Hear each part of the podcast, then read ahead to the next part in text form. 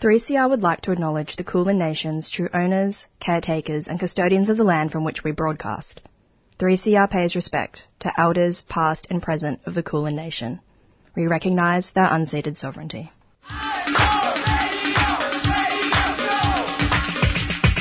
This is 3CR Breakfast. Oh, yeah. Alternative news, analysis, and current affairs. Monday to Friday, 7am till 8.30am. Only double. Clap your hands.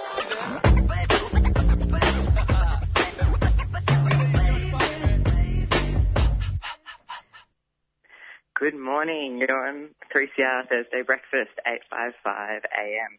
It's the 26th of March, and this is the first show that we're doing fully remotely. Um, so you're hearing me, Max, on the line at the moment, um, and then the rest of the show is actually going to be pre-records today.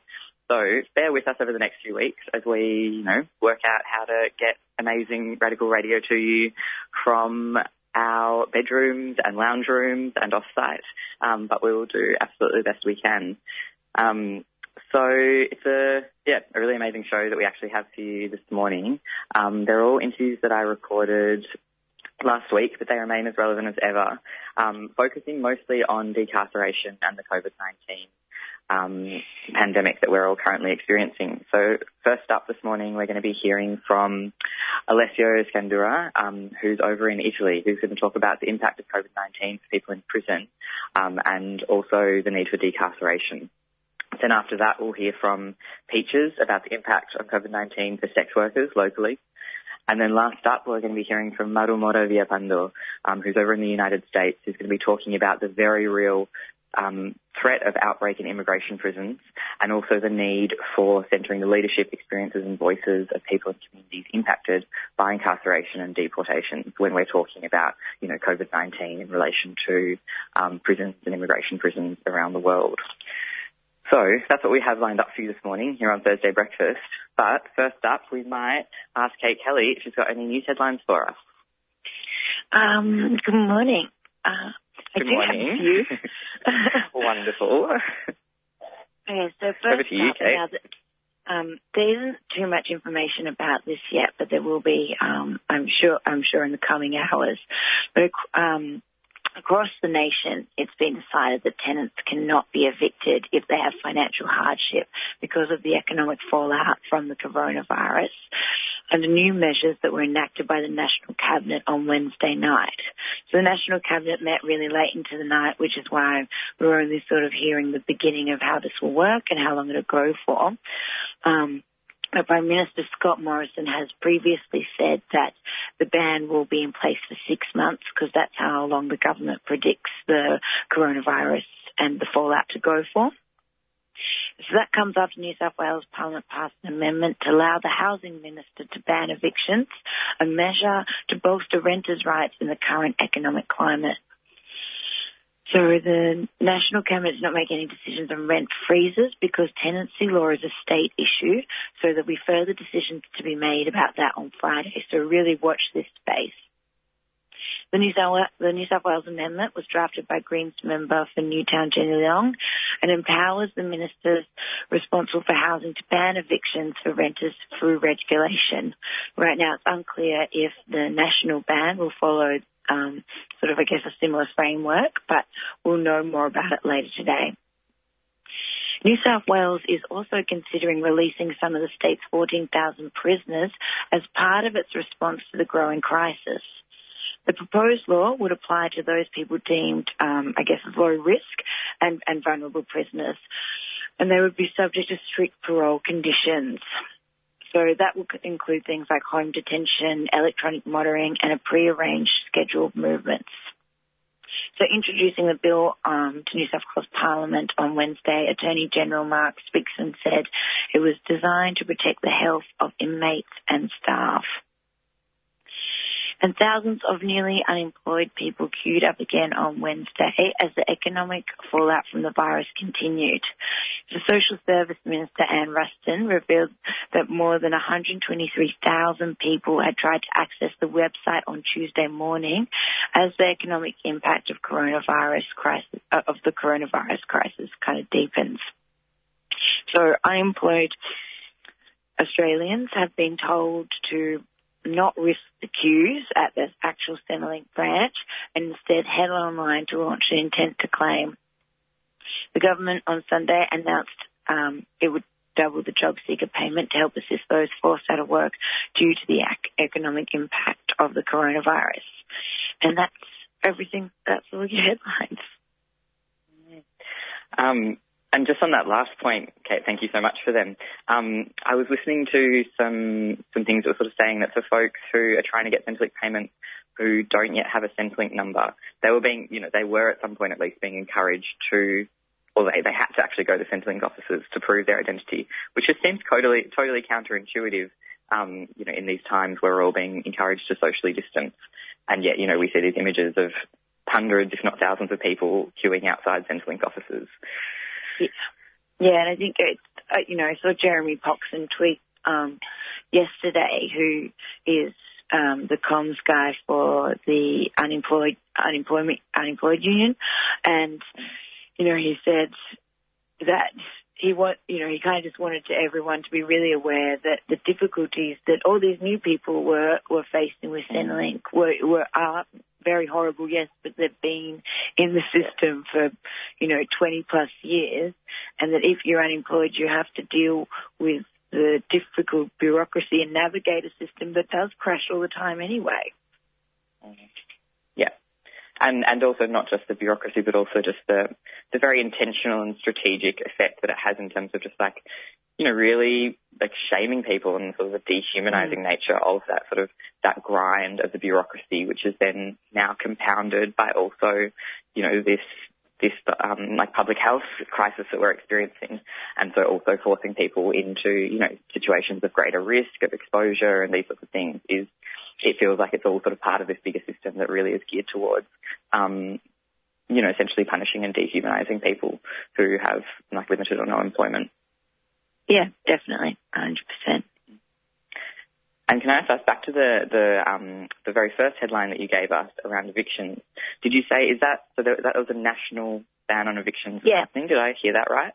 Yeah, yeah. So the so the national cabinet's pretty much meeting um, every every night at the moment, um, which I'm sure everyone's kind of noticed because every day there's a new announcement. Um, um, Prime Minister Scott Morrison was meant to talk last night, um, and it was meant to be about renters. But uh, my understanding is that they met and the meeting went a bit too long. So at nine, about nine thirty, they said we're not going to. He won't be making an announcement uh, tonight. So I would expect that he'll make one this morning about it, and we'll have a bit more detail. But there were a few media reports that trickled out um, that said, yeah, that it's going to be a national ban. We have no idea what that would look like, the time frame about that. But obviously, I think that will be welcomed broadly across the community. Absolutely. And we might wrap it up there. But as you said, everyone stay tuned for further announcements this morning. Thanks so much, Kate. Thank you. And every all to all listeners, yeah, stay tuned um, for today's Thursday breakfast. We've got some really incredible interviews this morning on decarceration and the impact of COVID-19 for folks in prison and for sex workers. Um, as I mentioned at the start of the show, um, this is our first episode that we're delivering to you t- entirely remotely, um, which is exciting and also, you know, it's got its own challenges. But we are all thinking of you and we hope that everyone is staying safe and keeping well. Oh.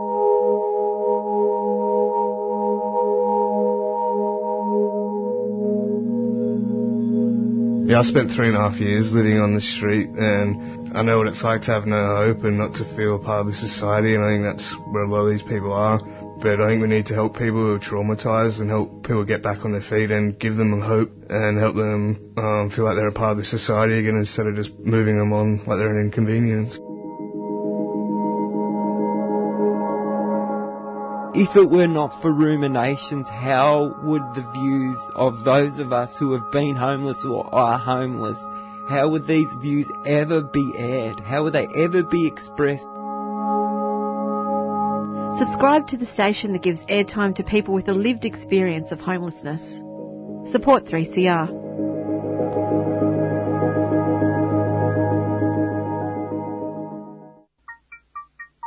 I think 3CR is the voice of the people, speaking back to the establishment and telling them what they think, and sometimes it's something they don't want to hear. Heartbeat. Your heartbeat is the rhythm that you feel from the beginning. Yes, your heart beats in sync with the land that you come from. Heartbeat. Your heartbeat is the rhythm that you feel from the beginning. Yes, your heart beats in sync with the land that you come from. Heartbeat. Your heartbeat is the rhythm that you feel from the beginning. Yes, your heart beats in sync with the land that you come from. Feeling the rhythm, I know that you feel it connected to music because you were in it before you were born. All of the people are walking and talking and breathing and singing their beginning in their own song. I have been waiting for so long for you to come back home. My trees felt you breathe in the sound of your heartbeat. Heartbeat. Your heartbeat is that you feel from the beginning. Yes, your heartbeat in sync with the land that you come from. Heartbeat. Your heartbeat is the rhythm that you feel from the beginning. Yes, your heartbeat in sync with the land that you come from. Yundo. Who is your friend?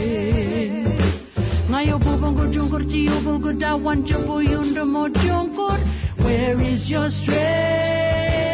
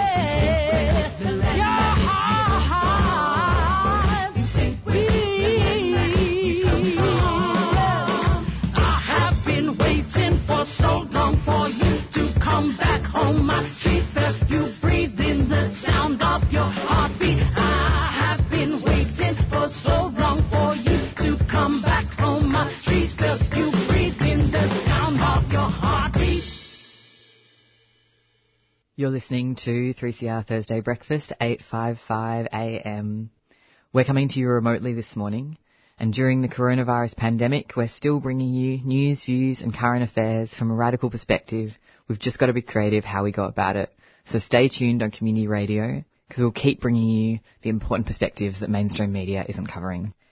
Hey everyone, you're on Thursday Breakfast, 855 AM. I'm Max, and up next you're going to hear a conversation that I had with Alessio Scandurra on the recent protests that have been happening in prisons across Italy during the coronavirus pandemic.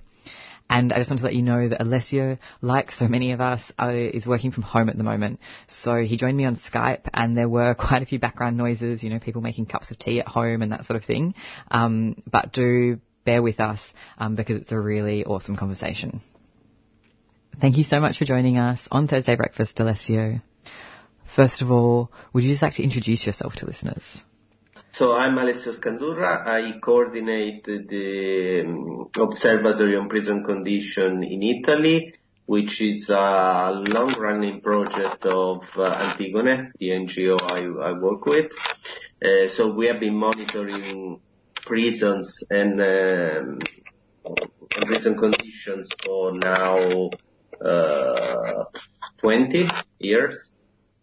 And uh, so that's the main focus of, of our work. And so, Alessio, what have been some of your concerns um, regarding the impacts of the coronavirus pandemic for people in prison in Italy? Our main concern since the beginning was uh, the diffusion, the, the contagion in prison, and the consequences of the contagion in prisons.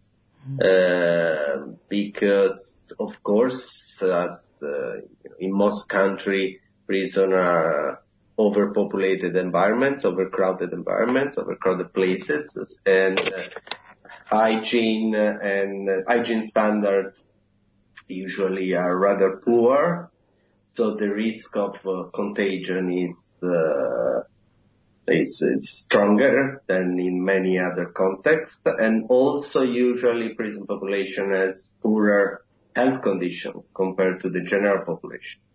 Uh, in Italy, prison population is rather old. Uh, people above 40 are the majority of prison population. Uh, so this is one issue, and also the the prevalence of uh, respiratory issue is rather high compared to the general population. Health conditions are rather common, uh, more so than in the general population. So you have you know, an unhealthy environment with uh, vulnerable people in it. So obviously the situation is it's, it's very uh, it's very delicate and it's very uh, dangerous. And what's been happening up until now in terms of government response to the coronavirus pandemic in Italy, particularly in relation to people in prison? Well, at the beginning, uh, because the, the diffusion of uh, the of the virus started in, in some areas of the country, so even though the prison system is managed at central level, at national level in Italy, there is some degree of autonomy at local level. And also, uh, healthcare is not managed by, healthcare in prison is not managed by prison themselves. It's managed by the national healthcare system. So, uh, preventive measures at the beginning were different in different regions of the country and this also affected uh, family visits uh, and um, the possibility of NGOs and some kind of professional to access or not to access prison uh, in, different way around the country. Uh, starting in, the areas where, starting first in the areas where the, contagion was uh, uh, was higher in northern Italy.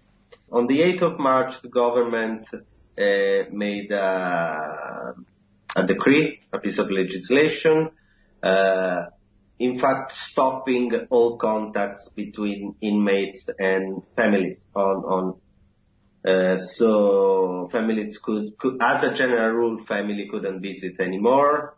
Prisoner could rely only to on, on phone calls and to some extent on uh, video, how do you call it, Skype, uh, which is wasn't widely available in Italian prison.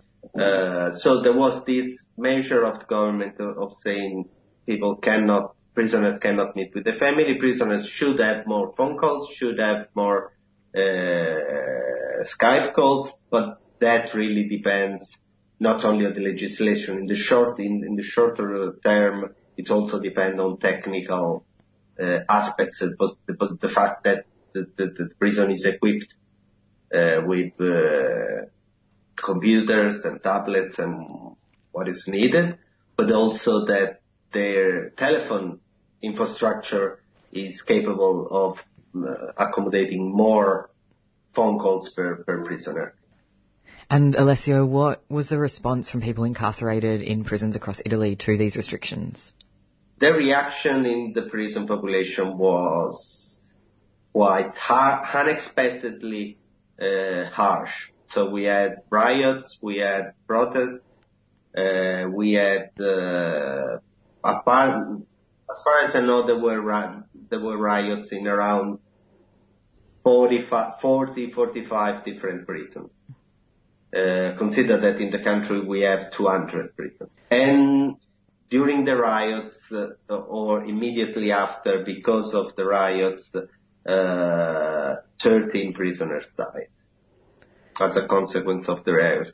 Of the riots. So far, no uh, sign of violence has been uh, reported by um, people in charge of the investigation and of uh, the examination of the bodies after the death, which, uh, so apparently all the information we have uh, linked the death to overdose uh, of uh, methadone. It's unprecedented. So mm. we, we don't really know how, how to deal with this because the source of information is very uh, reliable uh, but at the same time, it's the first time we hear that. It's, mm. it's the first time we have, you know, so many people dying because of that. And Alessio, earlier you mentioned that there were protests and riots across 40 or more prisons in Italy. Were there particular calls or demands that people were making in these protests across the different prisons? We have been thinking a lot about this because, you know, suddenly in many different places, probably with no uh, coordination at all, but simply, you know, you, you hear that in another prison, you hear on television that in another prison there is a riot going on, and you and you start protesting yourself. Uh, and at the core of the protest, there was fear, I would say, uh, fear for this, you know, new pandemic situation uh, going on, which you don't know much about, and they know that they are in a overcrowded and unhealthy environment. And they know that um, protection, uh, for, for, for instance, uh, isolation cells for people that need to be isolated are not available that much. They know that, you know, that their situation is, is, is, is, is dangerous. And at the same time, probably this sudden, because in some area of the country, this has been progressing for a while. But in other countries, on the 8th of March was a sudden leap forward in terms of closing the prison. So probably people got scared also because of that. They say, you know, either my, my, the warden of my prison is, it's gone mad, or, you know, maybe the the the, the pandemia is in my own town where my family lives, mm, for yeah. instance. So mm-hmm. this wasn't explained enough to prisoners. The reasons weren't explained enough for even even the fact that uh, uh, visits, you know, were stopped for a while. Prisoners weren't even told that. What they were told is that yeah, today from now on you cannot uh, go on prison leave, if you usually go on prison leave. Right, and Alessio, in your view, what are some of the things that need to happen from here? We need a lot of things now, but one of, one of the things we need to do is to release as many prisoners as possible, to reduce overcrowding, to make empty cell available if they are needed, uh, to get rid of older prisoners, get rid of prisoners that are in, in, in bad health conditions. So we need to reduce prison population. And this is something that uh, it's not so alien to our culture. We have been doing that for, for, you know, for years, for decades. Recently, this has become less common because, uh, uh, well, because the general change in the in the political climate, the populist government, and so on. So now it's common than before, this idea of releasing prisoners to manage prison issues. Yeah, I'd really love to hear a little bit more about Italy's history of decarceral approaches and whether you think that influences Italy's response in this current moment of crisis. I don't know. It's a it's a very odd moment for us because, as I say, decarceration. I, I, I dare to say that decarceration was the main uh, penitentiary policy in Italy. You know, the main way prisons have been managed in Italy for many many years was through uh, decarceration, to general pardons, amnesty, uh, that sort of stuff. Uh-huh. We have been doing that for, for, for many, many years and, and the prison population in Italy declined uh, in, in, in the history of the Italian Republic for a long while prison population have been declining. Mm-hmm. Uh, and then this trend slowly changed in Italy and it changed around the world as Yeah. well. In, uh, uh, but but we still kept using those kind of measures. It was it was politically acceptable the idea that you know oh my God we have too many prisoners. What we do? Shall we build more prisons? Now Let's let's release you know ten thousand of them. Doesn't make much difference. And we have been doing that for a while. But over the the last oh, we had the general the last general pardon in 2006. Uh, then, then we haven't had one since then, and, and we probably won't have one in the future because we changed the legislation, so now it's even more difficult to have a general pardon. We introduced measures for decar- other measures of decar- for decarceration after a decision of the European Court of Human Rights in 2012, 2013, for the, over over a period of, of a couple of years. Uh, and in those days, it seemed reason, and it still seemed reasonable and, and feasible, politically feasible and rational. Now the, the, the political mood in this respect changed radically. So even though this uh, should be the moment where we are more prone than ever to release some, you know, some part of prison population. On the other hand, because of the political climate, because of the political culture developing, it's more difficult today than it was three years ago, four years ago, six years. Yeah. So I find it in for for for the Italian political culture, I wouldn't say that uh, the present situation can set up a trend. Mm. All of this is very new, unprecedented, so you know it's very difficult to to make any to, to see the future. But uh, the perception is very it's very dark at the moment. The feeling is that uh, there is and it's unbelievable the, the level of strictness which the government is managing. You know, they gave, they provided for measures in this, you know, serious, obvious crisis. They provided with measures that are stricter than some measures that we have in place in the, in our legislation anyway.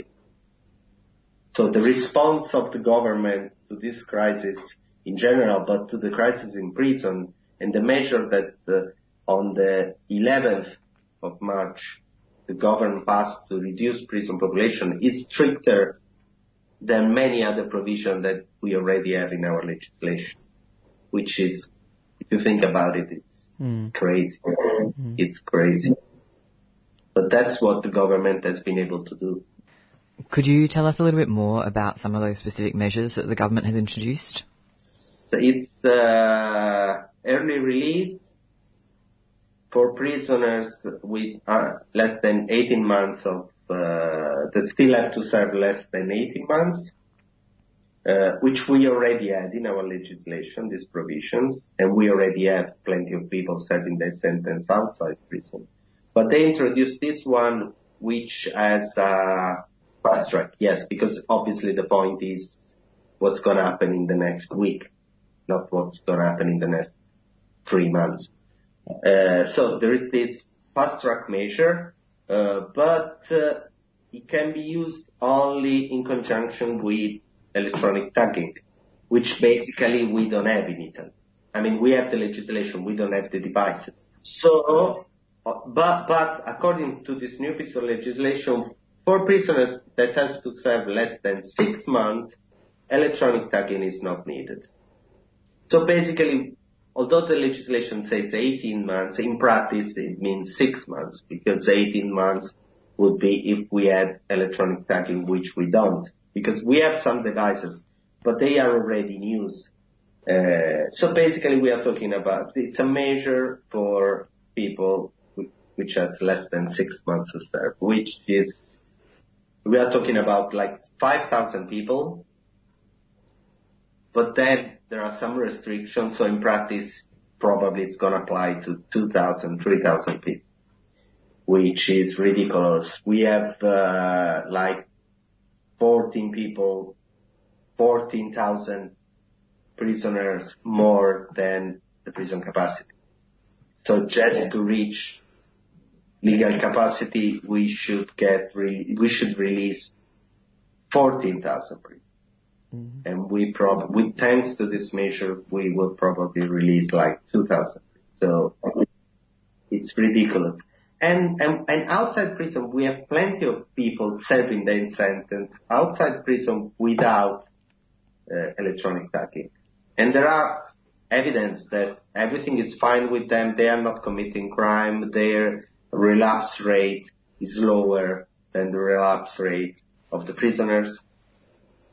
So, you know, all the data are available and it's nothing new. It's been there for 30 years, but nevertheless, the government hasn't been able to do anything more than that.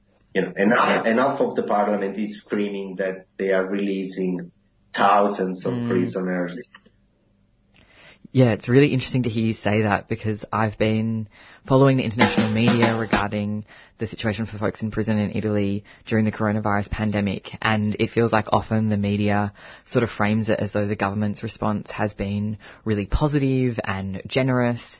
But what you're saying is actually these provisions were already embedded in legislation and the government's response has actually been incredibly strict and harsh and limited and so much more needs to be done. Yeah, it is a stricter, stricter measure than those that were in place, that are, that still are in place in our mm. legislation. The only point is that there is a fast track for this, so for sure some people, some, you know, several hundreds of people will be quickly released thanks to that. And Alessio, I'm really curious to hear about what the groups you're involved in in Italy are doing to try and shift the pendulum back towards a more decarceral approach? Well, to be honest, we are so far we haven't been very creative. We we have been basically uh, repeating what we have been saying for, for the last 30 years, which is the, the length of the history of, of my organization. Crime is decreasing in the country. Uh, for instance, we have evidence that alternatives to detention and alternative sanction are less expensive, are more effective in preventing new crime, are more effective in uh, producing social reintegration. We have a system of alternatives to detention which is healthy and, and effective. I think we still have, as a country, a mistrust in these uh, big public uh, real estate projects and investments. Because we had in, our history we had so many cases for instance of building prisons big projects for building new prisons that end up in corruption in scandals. So these there is some skepticism around this idea that oh there is a an overcrowding uh, emergency let's start, you know, an emergency building plan for, for new prison. There is some skeptic, some skepticism around that, not only, you know, in different parts of the, the public opinion. Uh, so this is some, somehow uh, restraining the idea of uh, uh, the idea that building new prison is the is or might be the solution. This comes after Italian history. I'm, I know for a fact that that's not the case in other countries. And the other thing is try to, uh, and this is difficult as well nowadays, try to, to keep a strong alliance with all the organizations that are on the same page. And, and we try to, to stick together and try to raise our voices as, as much as possible, but that's difficult as well. Because, uh, because my feeling, you know, my experience, uh, as politics has become more personalized and more conflictual, it's it's more difficult to uh, to build uh, a consensus of different organizations with different background. Uh, let's say, which usually in Italy is, is a relevant issue with Catholic uh, background and, and lay background, for instance, uh, around uh, something which, you know, might be a relevant piece of, uh, of, of, of work for both sides, but nevertheless it's difficult to, to get them together in, a, in the political advocacy uh, against the government, more so than in the past. Before we wrap up, I was wondering, is there anything that we haven't had a chance to talk about that you'd like to that you'd like to yeah, mention? I don't know. The main point is, in our view, is that at the moment, for instance, uh, because there still is this issue of isolation of prisoners that to some extent could be easily uh, alleviated by technology nowadays. This idea of prison as an isolated community uh, shouldn't be like that anymore. Uh, should be easier and, easy to communicate with your relatives and it isn't. And, and this is a little bit weird. Uh, we have a legislation that allows you to talk with, the, with your relatives for 10 minutes each week. But when this legislation was passed in the 70s, that wasn't probably a restriction, was, mm. you know, something similar to what many uh, people working far away from their family were doing in the 70s. They were probably calling home for 10 minutes every week because it was expensive and you didn't have a phone in uh, the place where you lived, etc., etc. So it wasn't a restriction. It was uh, it was uh, was similar to to, to, to, to the rest of society. Nowadays, 10 minutes per week is crazy and, and it shouldn't be. And, and I think there are many things around prisons like that, are like that in, in everyday life in prison, life in prison, but then nowadays, uh, are more obvious. People, you know, in these times of uh, anxiety, of fear, you should be able to talk with your family as much as possible, and there's really no reason why you shouldn't do that. But, but, but that's the situation. And to some extent, that's also, this have links with what you were saying about uh, going beyond prison. Prison is a technological device to some extent. Prison uh, is not, it's not a religious thing. It's a device you use to, to control some part of the population and as a technological device, even though still is so popular, we, we should be, should be obvious to us that it's also an outdated technological device. And lastly, Alessio, how can people find out more about the work that you and the organizations that you're involved in do? Hardly, because we hardly publish anything in English. I know we should, but we don't we we are we intend to to release some more stuff in English in uh, uh, in the next days, probably through uh, our social media, but also to there is an NGO network. It's called liberties.eu. We probably will share most of our English material there as well. Wonderful. Well, thank you so much for chatting with me today, Alessio. Really appreciate it. Thank you.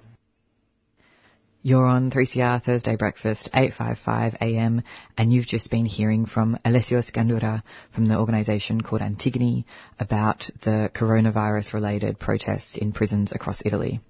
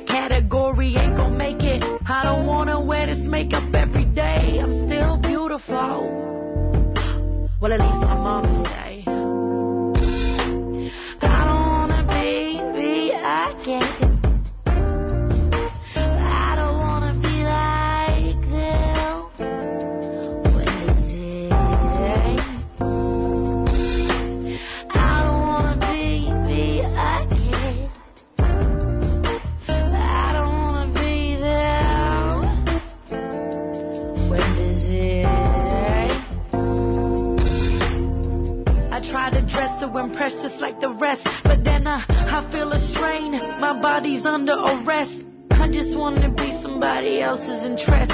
Put me to the right and stop pushing me to the left. I mean, like body image is putting the weight on my chest. How can we keep up with the celebrity trend?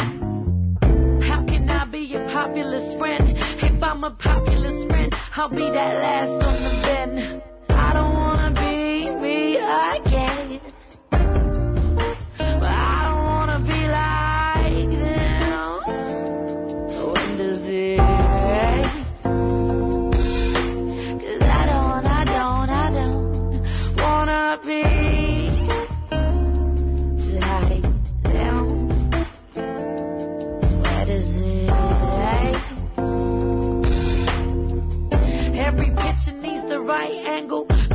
Pressure, I don't think that I can really handle.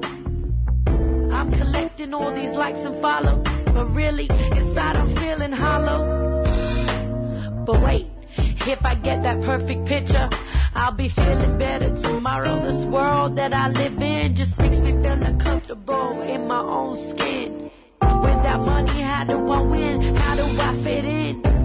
I just wanna be thick, but then I wanna be thin. So I don't, so I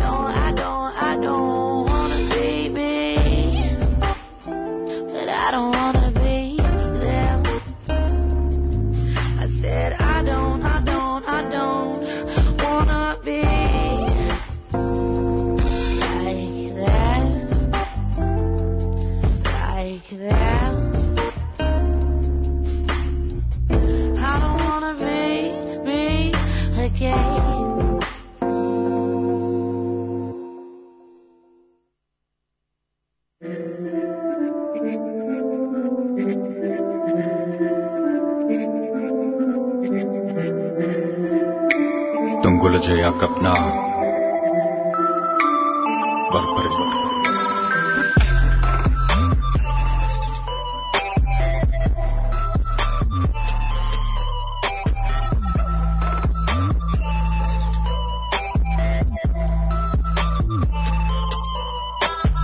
been here since the beginning Descended from secret obligations we still stand by those.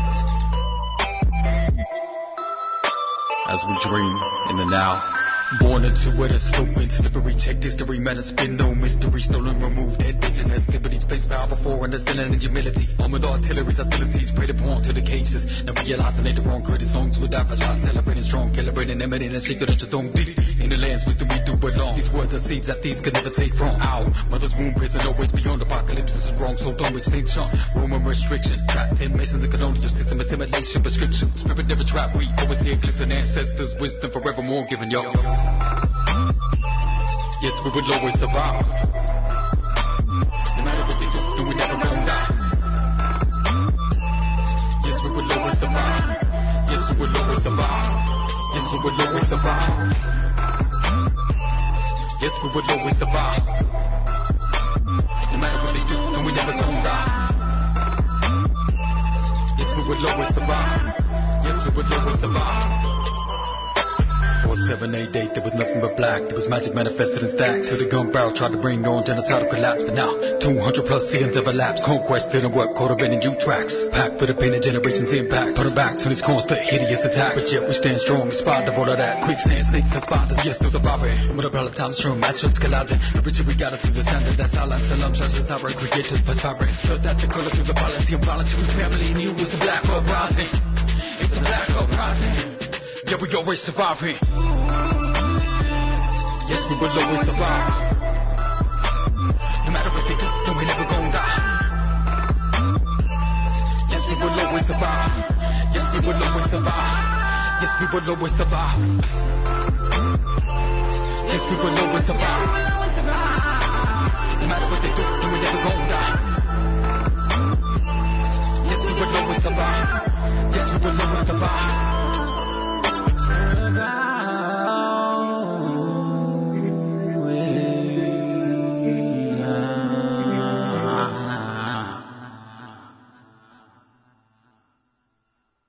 You're listening to 3CR 855 AM, and this is Thursday Breakfast. Thank you so much for joining us on Thursday Breakfast. I was wanting to start with, would you just like to introduce yourself for listeners? Yes, um, my name is Peaches, and I am a sex worker in so-called Melbourne. Amazing. And so we've asked you to join us today to have a bit of a chat about the impacts of the current coronavirus pandemic on sex workers. Maybe let's just launch straight in and just to particularly start by talking about what are some of the impacts that you're already seeing? Um, well, I guess the the main impact for now is is economic, um, and probably also just the the usual issues with um, stigma. So I suppose for a lot of workers, um, like they're already living with um, pre-existing conditions like maybe autoimmune diseases or diabetes, um, or perhaps you know someone that they're living with, a family member, housemate, or whatever. Um, has one of these pre-existing conditions, so that makes kind of decisions about, complicates decisions about whether or not they work. Um, and also um, the fact that we, um, you know, we are seeing a huge decline in the number of in the number of clients coming to see us, um, and yeah, and then the fact that we don't have any sick leave, we don't have annual leave, we don't get income protection, um, and many of us won't actually have access to any of the, the stimulus packages that are coming through. Um, so I think that that's probably yeah the the biggest thing at the moment. Um, and obviously, like a lot of sex workers are already members of uh, vulnerable communities. So, um, you know, drug users, migrant workers, um, people experiencing homelessness, people in violent relationships, um, people with physical and mental health problems. Um, and many of these people um, are being forgotten about or actively excluded um, from relief efforts. Mm. Yeah, because we've heard a lot in the past um, week or so about the government's efforts to, you know, introduce various stimulus packages for certain injury, in- industries um, that are highly casualised, such as the tourism industry or the hospitality industry. But I personally, I haven't heard a single word about any sort of um, compensation for loss of income for sex workers. Um, Yeah, sorry, you go. Yeah, no, it's um, it's a huge problem. Um, but yeah, as you said, it's a problem across so many different industries. So um, I'm a former hospitality worker and I'm still in touch with a lot of people in that industry who are really scared at the moment. Um, they're looking at ways to access Newstart and things like that because they've lost so much work um, and, and they're unable to access those safety nets. Um, and we know that even at the best of times, um, it can be very, very difficult for people to access that. Um, so I think that, uh, you know, we are going to be seeing um, an increase in in really horrible forms of poverty and um, and homelessness, and yeah, particularly for people who are already like um, experiencing homelessness. Mm. Um, and yeah, I think things are going to be quite bad. Mm. Yeah, can we talk maybe a little bit more about that, about your sort of fears about the longer term impacts um, that Mm. the, the coronavirus and people's responses and fears to the coronavirus might have um, for sex workers here and around so-called Australia?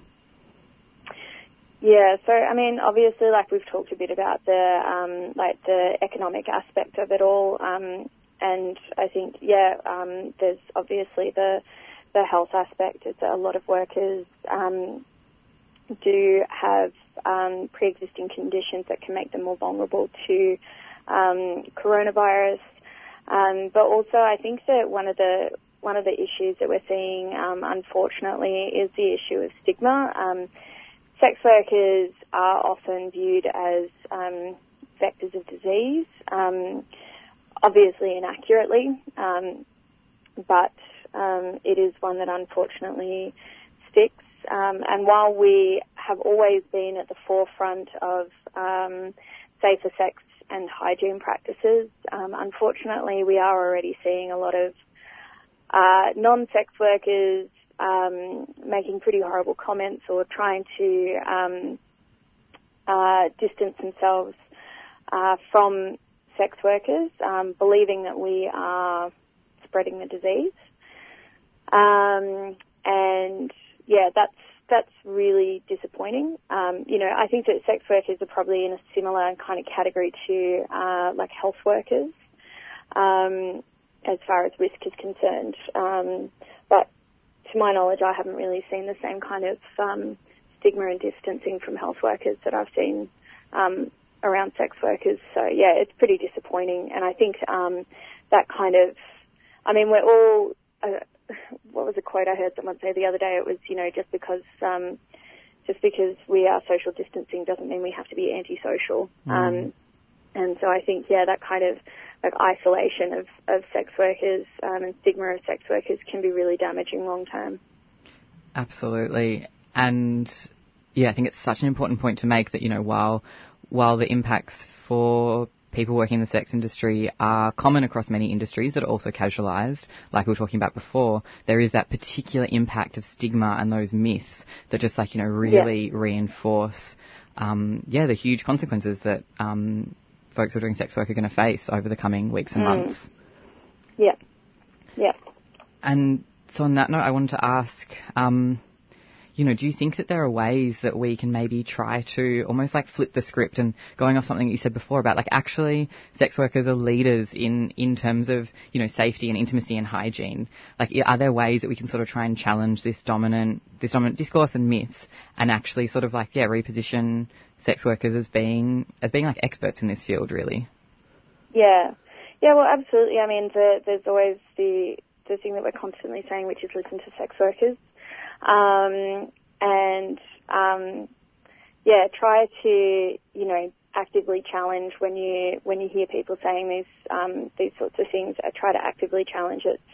Um, but yeah, I think also there's like really, I think more kind of like tangible ways to support sex workers and stuff, which is, you know, also like paying, paying sex workers, giving money to sex workers, whether that's through, um, you know, there's a current GoFundMe page, um, to raise money for, um, vulnerable workers at the moment.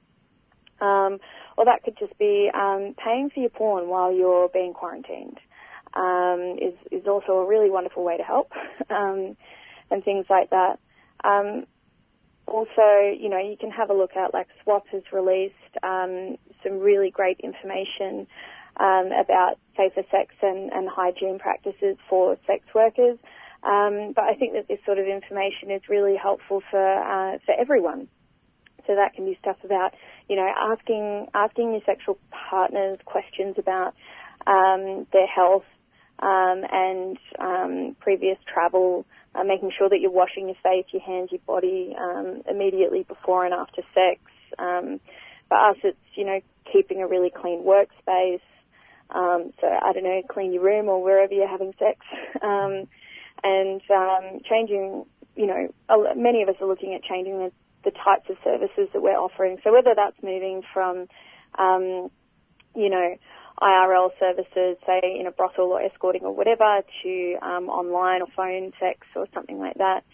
Um, you know, and um, yeah, so I think that that's, that's advice that's really useful for anyone who wants to engage in in sex in the time of coronavirus.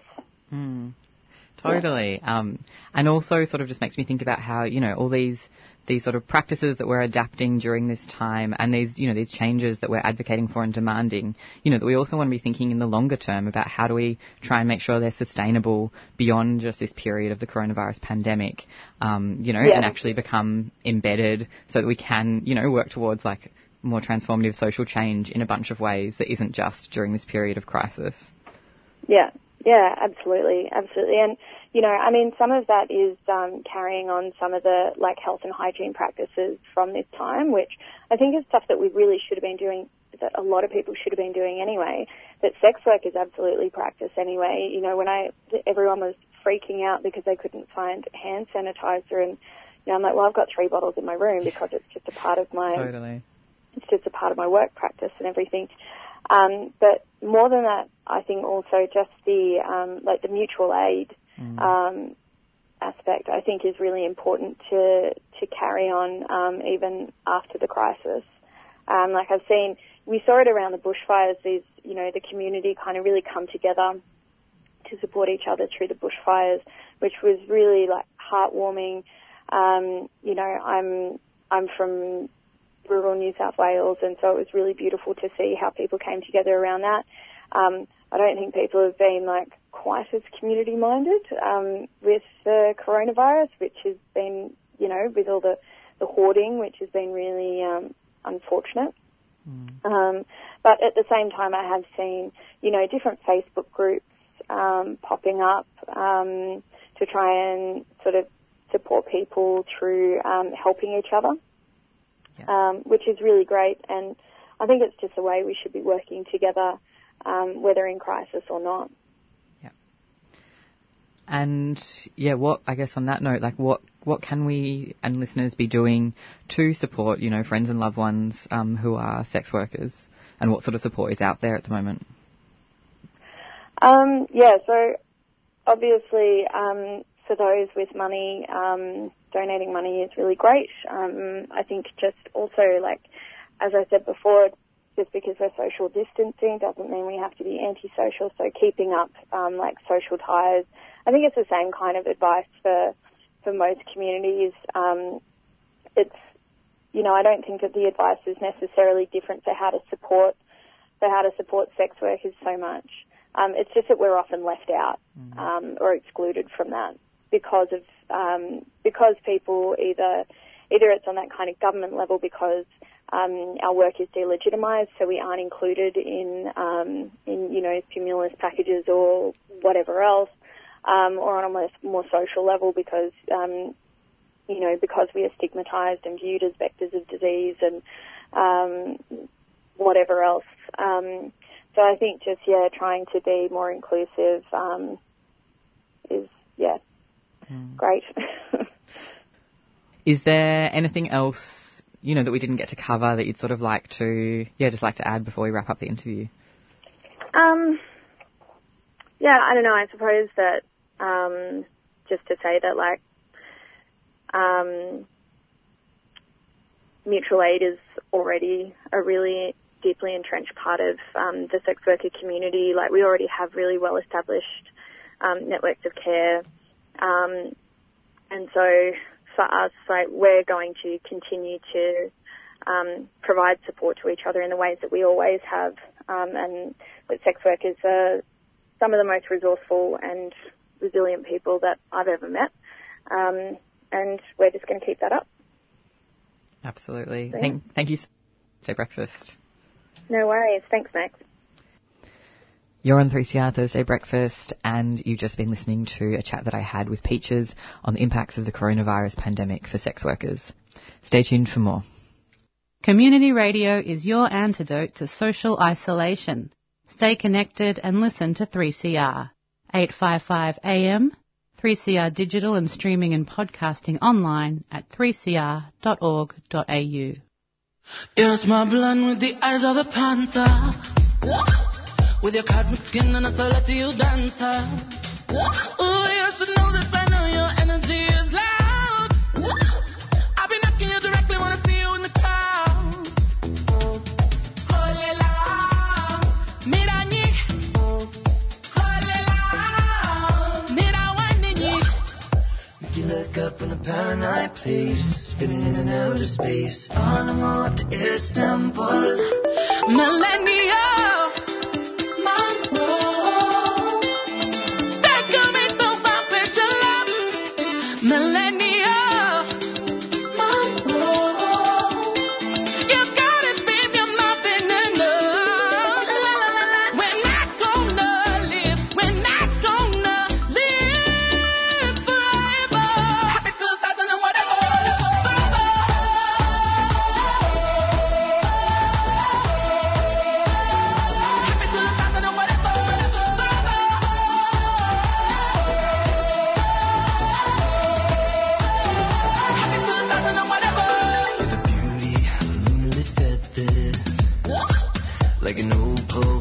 Beating edges. Ooh, you should know this by now. Your spirit is aglow. I'll be knocking you directly when I see it out show.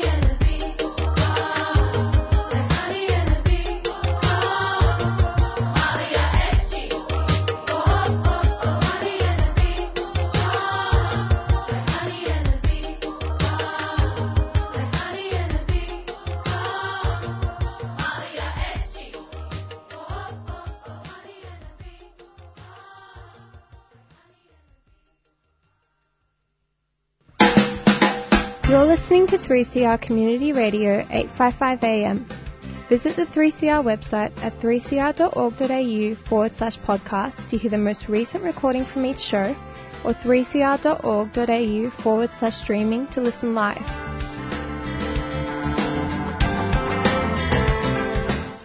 You're listening to 3CR. We really are in unprecedented times, and 3CR, as your local community broadcaster, is trying to do our part to minimise the spread of the coronavirus throughout the community. At the front of our minds is protecting the most marginalised and vulnerable, but we are still here. And we'll continue broadcasting 24 hours a day with radical alternative content throughout this period, but things will sound a bit different.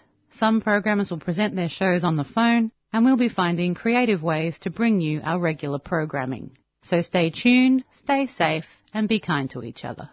Next, we're going to be hearing an interview that I did with Maru Mora Villalpando.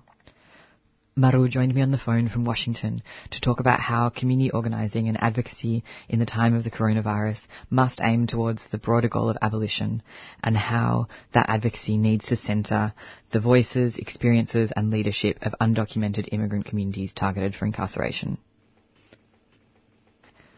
Thank you so much for making the time to talk with me today on Thursday Breakfast. First of all, would you just like to introduce yourself for listeners?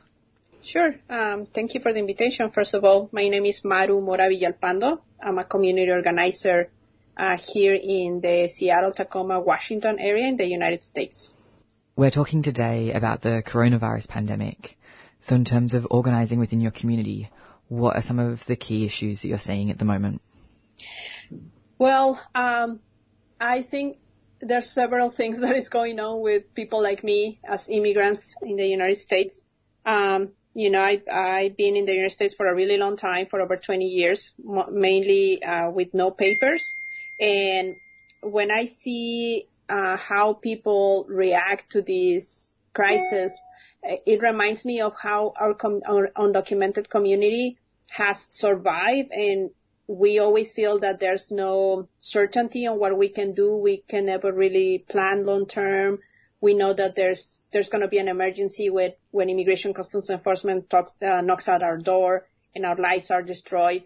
So now that I see people reacting to this this pandemic, uh, it makes me feel that in a way uh, our, our our immigrant community has been prepared for this for a long time. Um, so I feel like our communities don't feel as stressed as other communities. Um, and even like immigrants, we have to flee our countries mainly sometimes because of emergencies, uh, either because of political or economic, um, or natural disasters.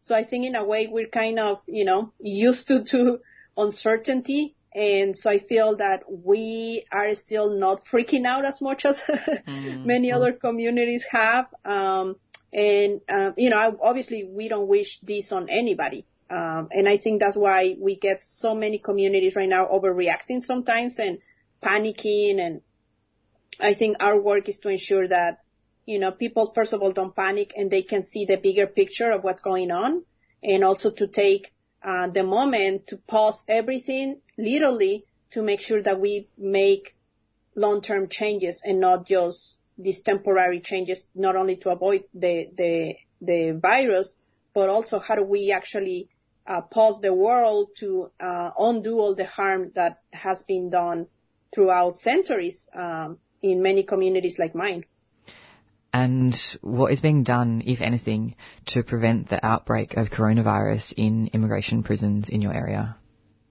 Well, the detention centers, um, as they call them here, um, are known for being dangerous places.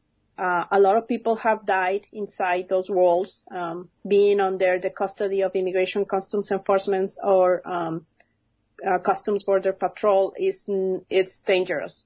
Uh, just uh, about a week ago, another woman died. A young woman from Guatemala died under ICE custody.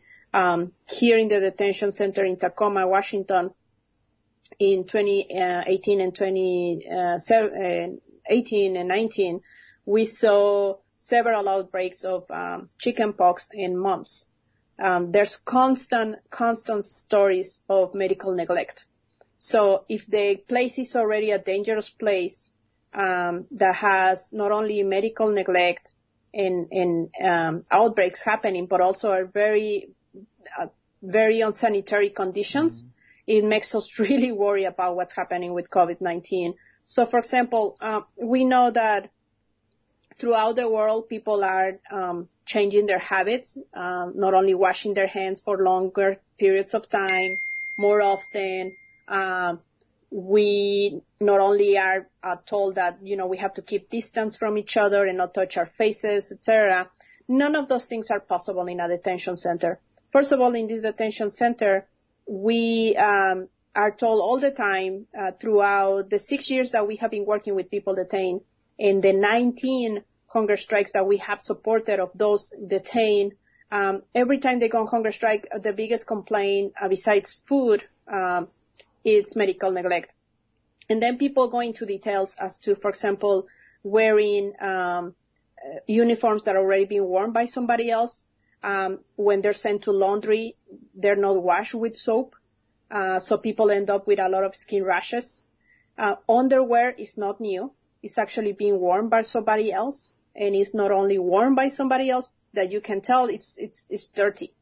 And so um, there are too many unsanitary conditions inside, and impossible to have extreme cleanness um, in a in a jail in a in a cage.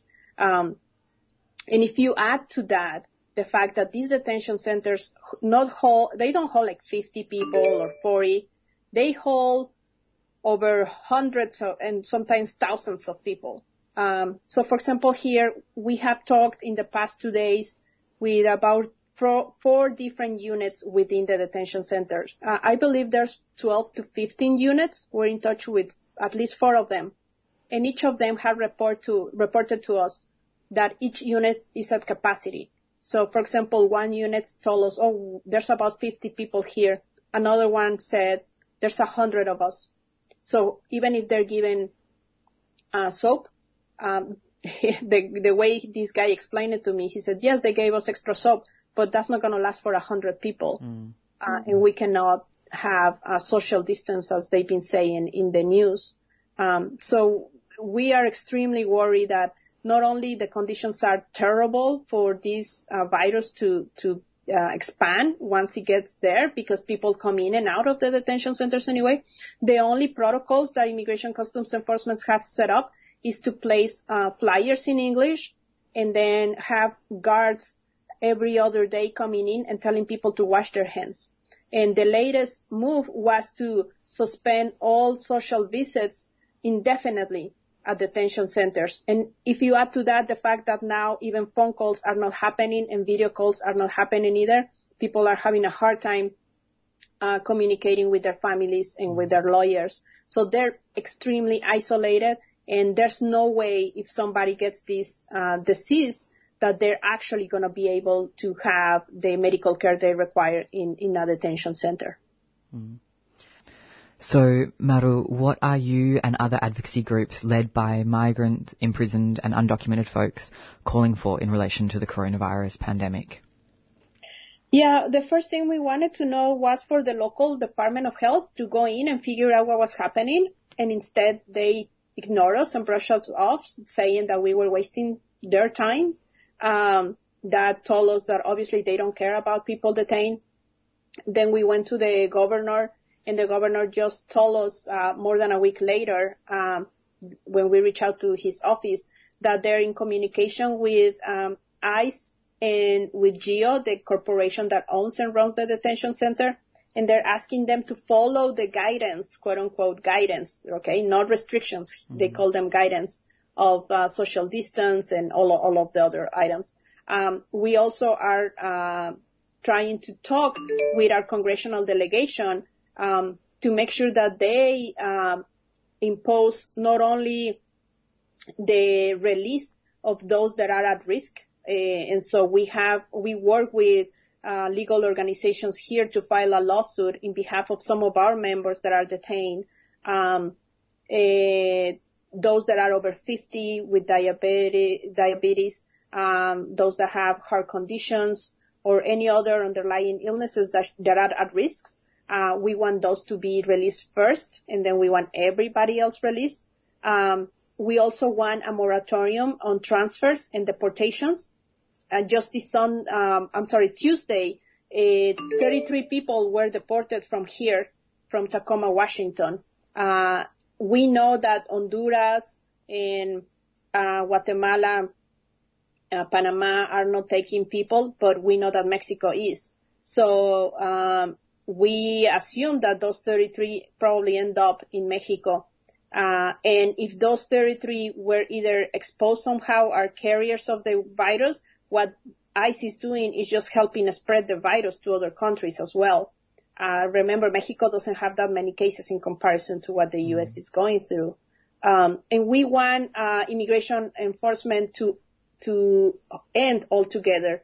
Um, just California announced a lot of restrictions in um, you know the entire state. There's a lot of, of places that are deciding to to stay put, right? Not be like in quarantine the entire towns.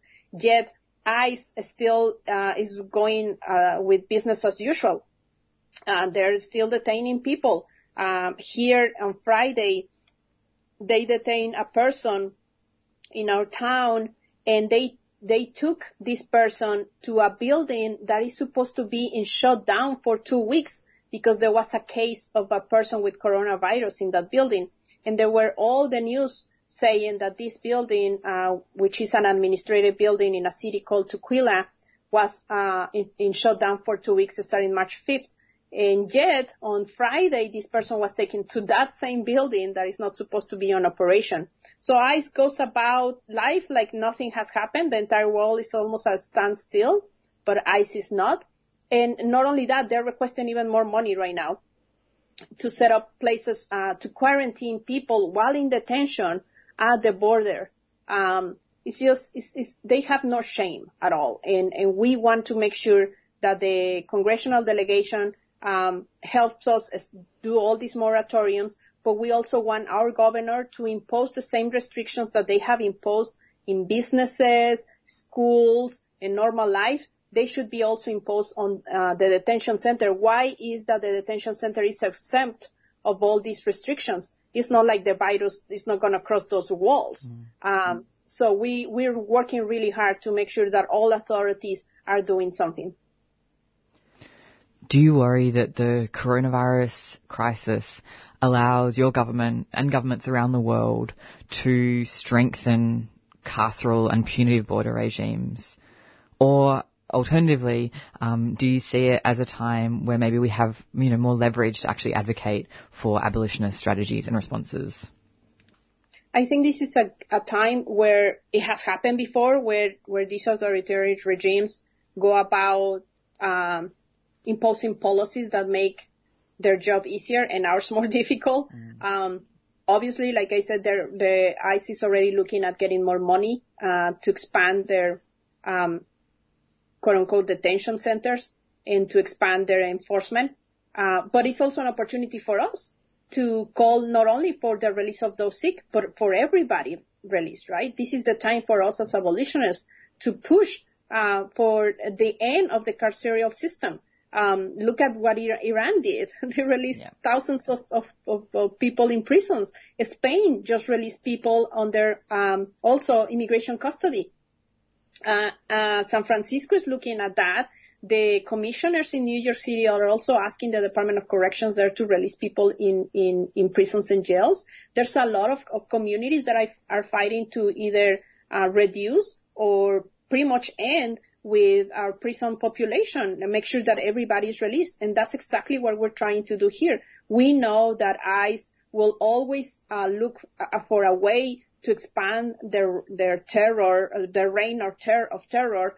But this is also a good time for us to make sure that people fight for those that nobody thinks about. You know, we all worry about ourselves and people go and buy tons of toilet paper and hand sanitizer. But what about people that nobody sees, that nobody knows what's going on with them, that don't receive medical care, and if they get this virus, they're gonna die because they're not gonna receive the medical care that they require. So I think that this is a, a chance for us to push back uh, and to make sure that there are abolitionist uh, work uh, grows and more people that po- possibly before didn't agree with us, they might agree with us now that it's time to end with this prison system altogether. And how do we collectively try to make sure that the decarceral and abolitionist responses and strategies that we're advocating for now in this moment are actually long term and last beyond the current crisis? Well, that's a great question because we are working with a lot of groups here in the United States to ensure that um, we have these specific uh, demands of moratorium uh, with the aim that it will be long lasting, but also we're looking at the funding of these um, incarceration systems. So we're looking at diverting all the funding that they have right now to incarcerate people and imprison people to actually move it to this uh, social safety net that is required at this moment. So the United States doesn't have um, a medical system in place, uh, and this is one of the many reasons why we have become such an epicenter of of the virus. So we want money diverted to a, a system where everybody, regardless of uh, age, income, nationality, immigration status can can actually have medical services. We also are looking at establishing systems where, regardless of immigration status, people receive unemployment benefits. Um, we're also are looking at the basics of the basics, making sure that people have housing, right? Um, like the the governor here in Washington just declared a moratorium on evictions, but although that's good, uh, that doesn't stop the accumulation of debt that uh, for those that are uh, in a ha- in a housing where they cannot afford anymore. And so for us is diverting all of those um, monies that Immigration Customs Enforcement has taken by force many times, some other times willingly given by the Congress to all those social services that should be in place. I think that COVID-19 has waking up people to the fact that the capitalistic system is uh, is, ri- is robbing, robbing us of everything that we need to survive as as poor people, right? And for those that have been oppressed for so many years are the first ones to go down. And so when we advocate for people uh, that are, are at risk of the virus, we need to remember that really at the end, everybody's at risk of the virus.